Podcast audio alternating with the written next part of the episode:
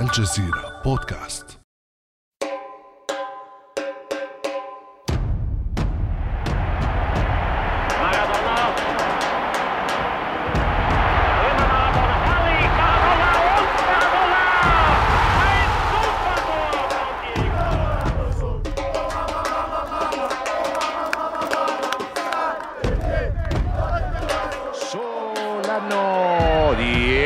Torre, La Torre, La Torre, e gol di Crociani, e gol di Teresani, sì,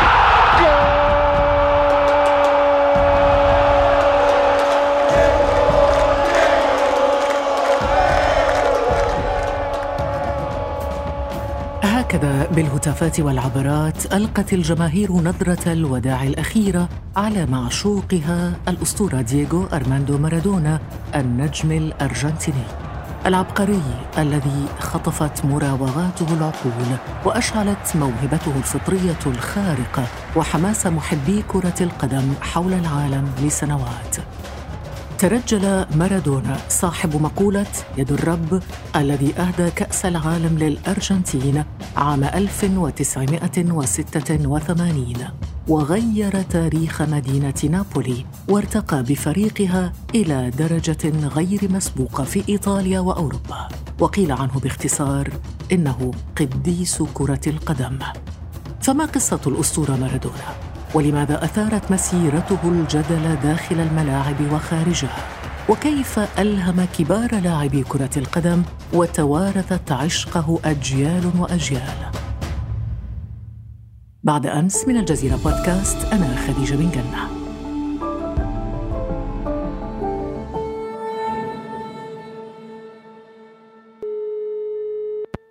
سعادتي كبيرة اليوم باستضافة الزميل والصديق ورفيق الدراسة والمهنة المعلق الرياضي صاحب العبارة الشهيرة. أولا لا بابا بابا بابا وسنطلب منك ذلك في نهاية الحلقة. عرفتم من هو بالتأكيد. حفيظ الراجي صباح الخير. صباح النور مرحبا بك خديجة ومرحبا بكل المستمعين الكرام. سعيد طبعا بتواجدي معك. مرحبا. ونحن أسعد. حفيظ لو بدأنا بسيرة مارادونا هذا اللاعب قصير القامة عالي الهامة الذي شغل الناس وشغل العالم في حياته ومماته. من هو مارادونا؟ ببساطة هو بطل قومي في الأرجنتين.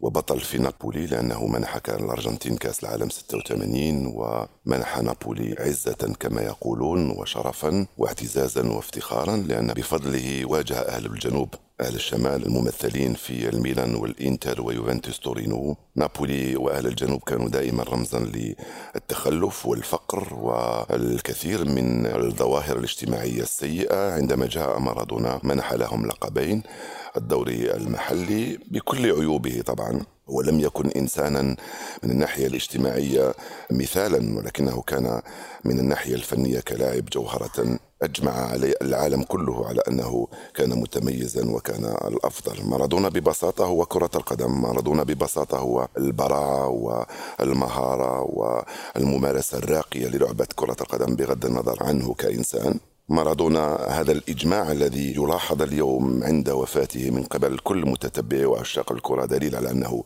على الأقل كان متميزا.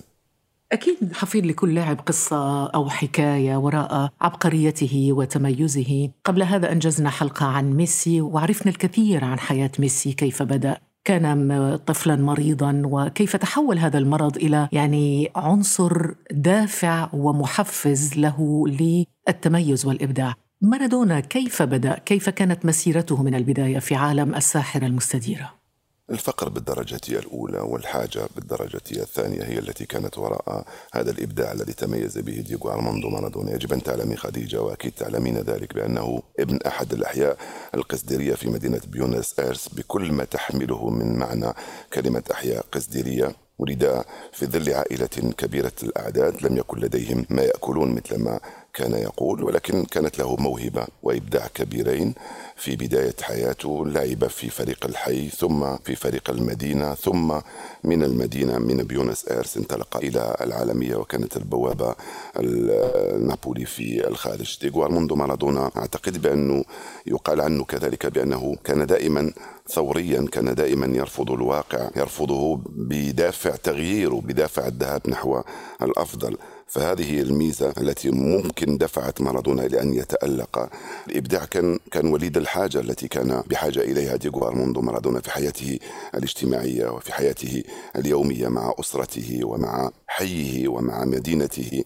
في بداية ستينيات القرن الماضي أعتقد بأن هذا حفزه كثيرا إضافة إلى أنه كان موهوبا. طبعا تعرفين بأن أصل الشيء هو الموهبة وبعد الموهبة يأتي العشق وبعد العشق يأتي الاجتهاد. عندما تتاح الفرصة مارادونا أتيحت له الفرصة لكي يبدع في الداخل والخارج. واستغل بالتأكيد هذه الفرصة وبقي يحصد النجاح تلو الآخر ولم يأفل نجم مارادونا طيلة مسيرته الكروية. أما وفاته فكانت الحدث والصدمة في آن واحد بكل المقاييس.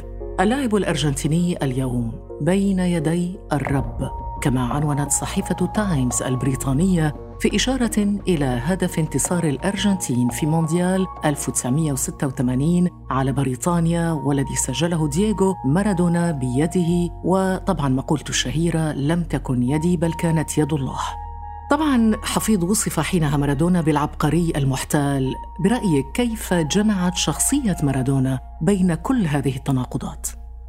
هذا هو السر في ديغو أرموندو مارادونا والمكر والخداع والتحايل بين قوسين يا خديجة وجزء من لعبة كرة القدم وجزء من حياة الكثير من الناس والشيء طبيعي أتحدث عن المكر والخداع والتحايل الذي لا يضر الآخرين الذي ممكن يسمح لك بالوصول إلى مبتغى معين. هو بالنسبة للأرجنتينيين لم يكن تحايلا بالنسبة لنا من الناحية الفنية والرياضية قد يكون كذلك. أما بالنسبة للأرجنتينيين فهو نصر كبير وهو انتصار كبير وهو إبداع كبير من ديغو ديوغو أرماندو مارادونا عندما سجل بيده السحرية لكن لا يجب أن نركز فقط على ما سماه هو بيد الإله عندما سجل ذلك الهدف أمام الأرجنتين. يجب أن لا ننسى الهدف الثاني الذي راوغ فيه كل الإنجليز وسجل هدفا في منتهى الروعة. لا يجب أن ننسى ما فعله بالطليان. لا يجب أن ننسى الأهداف الخمسة التي سجلها في المونديال والتمريرات الخمسة التي سجلها في المونديال والإبداع المتكرر في كل مباراة. إلى غاية المباراة النهائية وما فعله بالألمان الألمان عندما فازوا بثلاثة مقابل هدفين. مارادونا هو كل هذا وعندما تكون كل هذا أكيد تستقطب الكثير من اهتمامات وعشق الناس لأنه في الناس هناك بعض هذه الأشياء التي كانت في ديغو ارماندو مارادونا. فكل واحد وجد نفسه ممثلا في ديغو ارماندو مارادونا. المبدع وجد بأنه مبدع في إبداعات مارادونا. المتحايل وجد نفسه بأنه متحايل في تحايل مارادونا.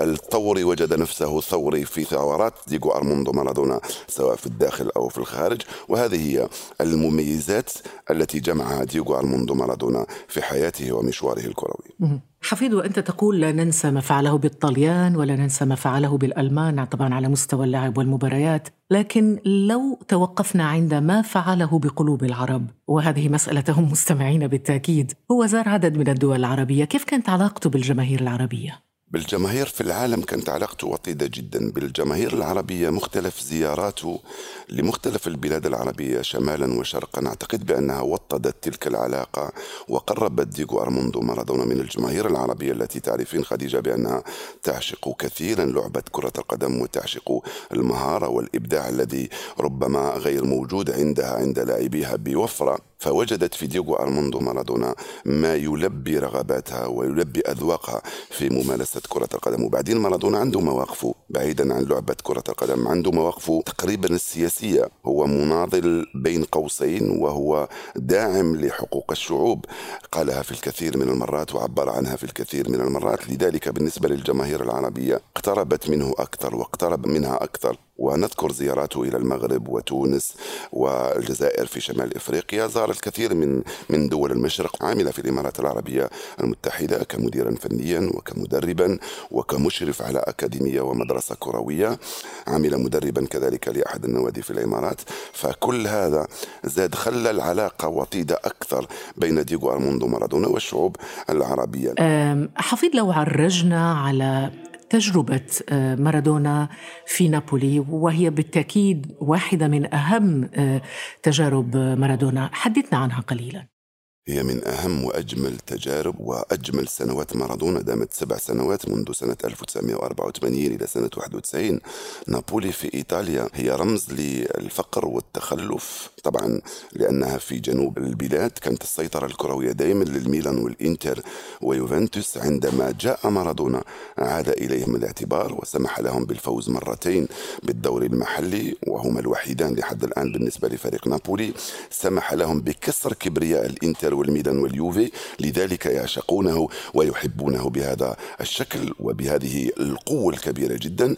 هما بالنسبة إليهم أعاد لهم الاعتبار. طبعا حياته في نابولي لم تكن كلها ورد من الناحية الفنية الكروية كانت كلها ورد ولكن الناحية الشخصية دخل في عالم آخر بسبب الضغوطات الكبيرة التي كان يعيشها مارادونا آنذاك. لم يكن بإمكانه لا الخروج إلى الشارع ولا قضاء حوائجه ولا أن يقود حياته بشكل طبيعي مثلي ومثلك ومثل أيها الناس. لذلك كانت ضغوطات كبيرة قادته إلى عالم آخر من المنشطات والمخدرات وظروف صعبة جدا آه، في حياته الخاصة.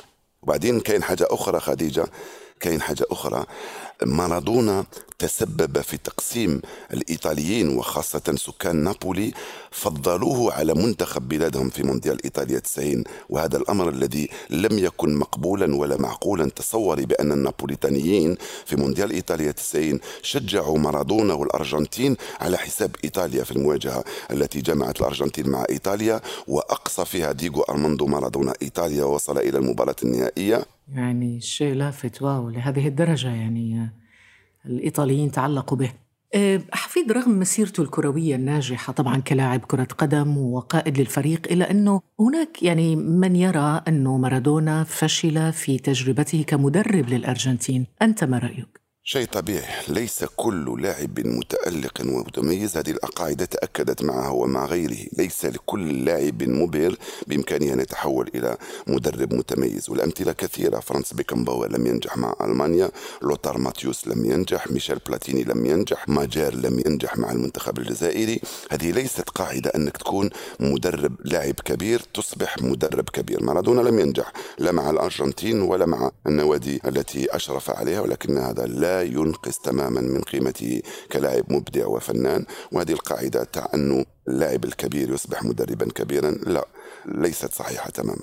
هل يمكن أن نقارن مثلا بين مارادونا والبرازيلي آه، بيلي والأرجنتيني ميسي مثلا؟ أولا بالمطلق لا يمكن مقارنة البراعة والمتعة والمهارة والإبداع بالمطلق حتى في نفس الجيل. فما بالك عندما يتعلق الأمر بأجيال متباعدة ومختلفة. عهد بولي ليس عهد مارادونا وعهد مارادونا ليس عهد ميسي في كل شيء. بما في ذلك في حجم الكرة الذي كان أكبر وأثقل زمان مما هو عليه اليوم. بما في ذلك في طبيعة الحذاء الذي كان يلبس زمان ويلبس اليوم. بما في ذلك في أرضيات الميدان التي صارت اليوم أفضل من أرضيات البارحة. عندما تقارنين يجب أن تقارني بكل هذه الأشياء.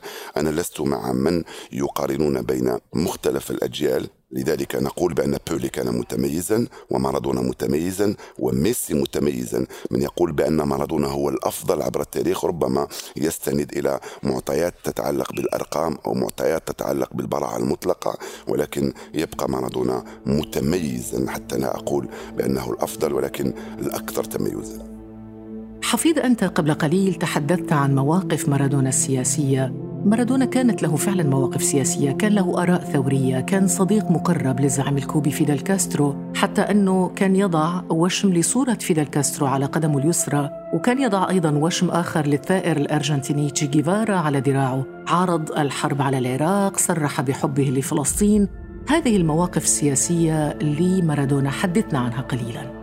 وقال عن فلسطين بأنه في داخل قلبي أنا فلسطيني هذا تصريح الشهير قاله منذ عشرة سنوات تقريبا. خلينا نتوقف عند هذا التصريح ونستمع إليه بصوت مارادونا. Yo soy de corazón palestino. Ah,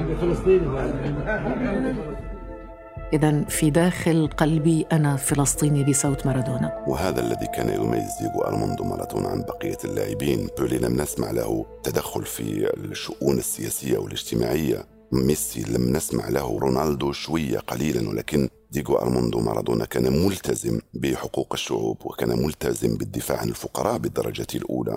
أنا أتذكر مرة سئل قيل له أنت عليك ضغوطات كبيرة جدا من الناحية الفنية في لعب الكرة الناس تطالبك بتسجيل الأهداف تطالبك بالفوز. قال لهم الضغوطات التي علي لا يمكن أن توازي الضغوطات على ذلك الذي ينهض باكرا من أجل الحصول على لقمة العيش لأولاده. الذي يقول مثل هكذا كلام يجب أن يكون متخرج من حي قصديري ومن حي فقير ومن مدينة فقيرة ومن بلد تقريبا ظروفه الاقتصادية والاجتماعية صعبة. أي نعم نعود نقول لك خديجة بأنه لم يكن قدوة من الناحية الاجتماعية عندما نستعرض حياته الخاصة وقصته مع المخدرات والمنشطات ولكن من الناحية السياسية ديغو أرموندو مارادونا كان ملتزما بالكثير من المواقف والمبادئ التي يلتزم بها الكثير من العقلاء والكثير من الناس المحترمين في عالم اليوم. هذا أيضا الذي حبب مارادونا للكثير من شعوب العالم ليس فقط في الأرجنتين ولا في إيطاليا ولكن في جميع بلاد الدنيا. نعم ربما هذا جانب أيضا لم نتحدث عنه في شخصية مارادونا وأشرت إليه قبل الآن أنه هو لم يكن قدوة على الصعيد الاجتماعي لأنه كان يتناول المخدرات والمنشطات والخمور وأثر هذا كثيرا على صحته أليس كذلك؟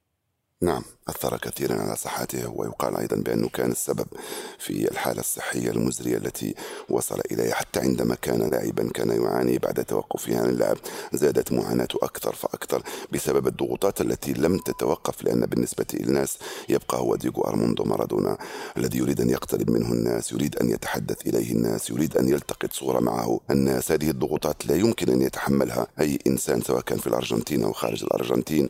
طبعا دخل في عالم آخر كذلك لأسباب شخصية وعائلية ظروفه العائلية مع زيجاته الكثر وأولاده الكثر وزواجه وطلاقه كذلك كل هذه الأمور أثرت عليه كثيرا في نهاية المطاف. هو إنسان أنا لا أبرر له ولكن هو من هذا الجانب يقال عنه بأنه لم يكن في مستوى سمعته كلاعب ولكن يجب أن نضع أنفسنا في مكانه آه، لنتأكد بأن الحياة صعبة والنجومية صعبة والوصول صعب. والبقاء أيضا في المستوى العالي صعب. وكان بقاؤه وجلوسه أو تربعه على عرش كرة القدم لسنوات طويلة. طبعا هذا خلده في تاريخ كرة القدم. لكن هل تعتقد حفيظ أنه يمكن أن تنجب كرة القدم أو عالم كرة القدم مثيلا لمارادونا؟ مارادونا آخر. هل تعتقدين بأن عالم الإعلام ينجب خديجة أخرى؟ شكرا. أو حفيظ. قد ينجب. أنا أقول لك قد ينجب وحدة متميزة عنك. أكيد في أجيال فيها الخير ولا البركة لسه جاية في الأجيال القادمة إن شاء الله. ولكن لن ينجب مثلك. هذا أكيد بأنه لن يكون هناك لاعب مثل مارادونا. كان بعده ميسي وكان رونالدو وكان زيدان وكان الكثير من النجوم ولكن مارادونا يبقى مارادونا بمساوئه وإيجابياته يبقى مارادونا والدليل هو أنه هذه الصور التي شاهدناها عند إعلان وفاته وعند تشييعه كل هذه الصور دليل على أن مارادونا كان فعلا مختلفا ومتميزا حتى لا أقول شيء آخر. نعم. حفيظ نحن محظوظون بك اليوم لأنه أنت خبرت مارادونا والتقيت بمارادونا ولك صور مع مارادونا وعلقت على مباريات مارادونا وأنت من عشاقه طبعا واليوم صدر لك مقال عنوانه قصتي مع مارادونا. احكي لنا القصة حفيظ باختصار شديد جدا هي لا تختلف عن كثير من القصص من المولعين بديوغو أرموندو مارادونا. أنا ممكن هو كان سبب في أنه حببني للعبة كرة القدم. ممكن كان أيضا واحد من الأسباب التي حببتني في مهنة الإعلام لأنه بعد ما شفته في منتصف الثمانينات أنا تخرجت أنا وأنت في سنة 88 خديجة.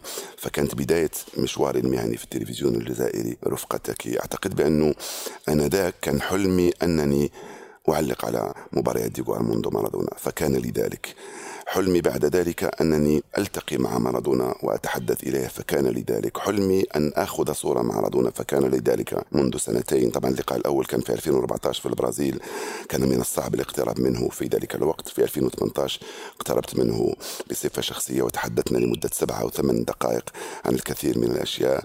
وطلب مني أن أن أريه بعض تعليقاتي لأنه قلت له بأن أنا معلق تاع كرة. فسمعت تعليقاتي على مباريات الكرة في اليوتيوب فكان معجبا. قال لي بين قوسين يعني أنت مبدع في التعليق مثل ما كنت أنا مبدع في كرة القدم. فكان من أجل تلطيف تلطيف الجو.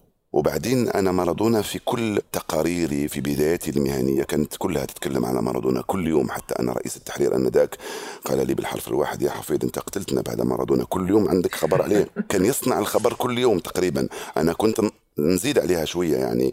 كنت أبحث حتى عن موعد آه، استيقاظه في ذلك اليوم لأجعل منه خبرا. ممكن أبالغ ولكن كنت كنت دائما أخبار مارادونا موجودة. وبعدين لما دخلت التلفزيون راجعت كل الأرشيف الذي كان تاع زمان تاع ديغو أرموندو مارادونا فاستمتعت أكثر وأحببته أكثر مارادونا اللاعب طبعا. ونغبطك يا حفيظ على لقائك به وتعليقك على مبارياته. وطبعا نحن محظوظين بوجودك معنا اليوم في هذه الحلقة. لك جزيل الشكر المعلق الرياضي الكبير الزميل والصديق حفيظ الراجي. وأنا متأكدة المستمعين الآن لما يسمعوا الحلقة راح يقولوا لي خديجة ليش ما سألتي حفيظ الراجي عن آه يعطينا هيك آه أولالا وبابا بابا بابا فأعطينا هذه نختم بها الحلقة.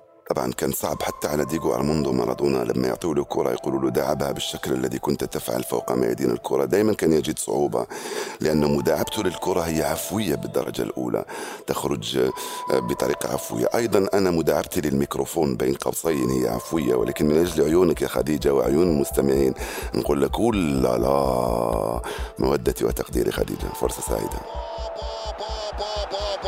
يا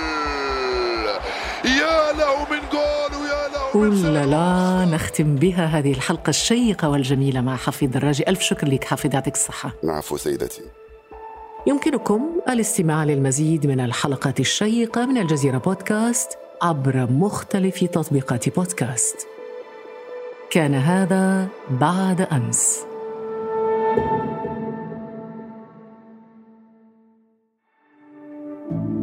بعد أمس يأتيك صباح كل يوم مع فنجان قهوتك. لا تنسى تفعيل زر الاشتراك في تطبيقك لتصلك الحلقات الجديدة في الصباح الباكر.